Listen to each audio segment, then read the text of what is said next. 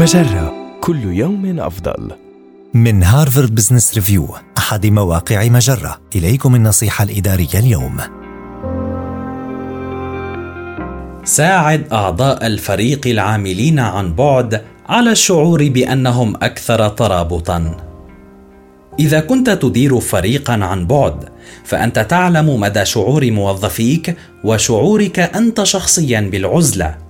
ويمكن للمدراء تقديم يد العون للتخلص من هذا الشعور من خلال تمهيد الطريق أمام الجميع للتعارف بشكل أفضل.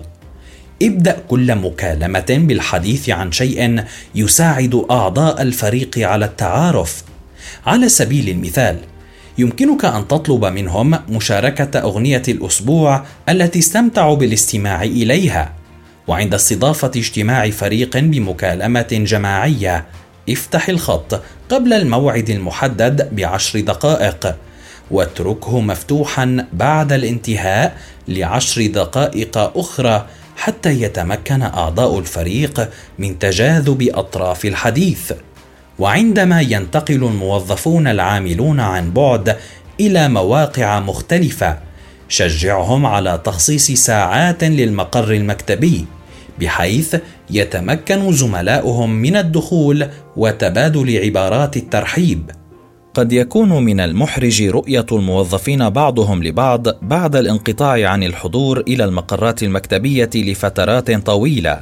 لذا احرص على إتاحة الفرصة لبناء العلاقات في هذه الاجتماعات الحضورية الأولى. وأجل الأنشطة غير المنظمة لوقت لاحق عندما يتغلب الموظفون على شعورهم بالحرج. قد يبدو هذا جهدا مرهقا لكنه سيساعد موظفيك الافتراضيين على الشعور بأنهم أكثر ارتباطا بزملائهم في الفريق والمؤسسة. هذه النصيحة من مقال كيف يكون العاملون عن بعد صداقات عمل؟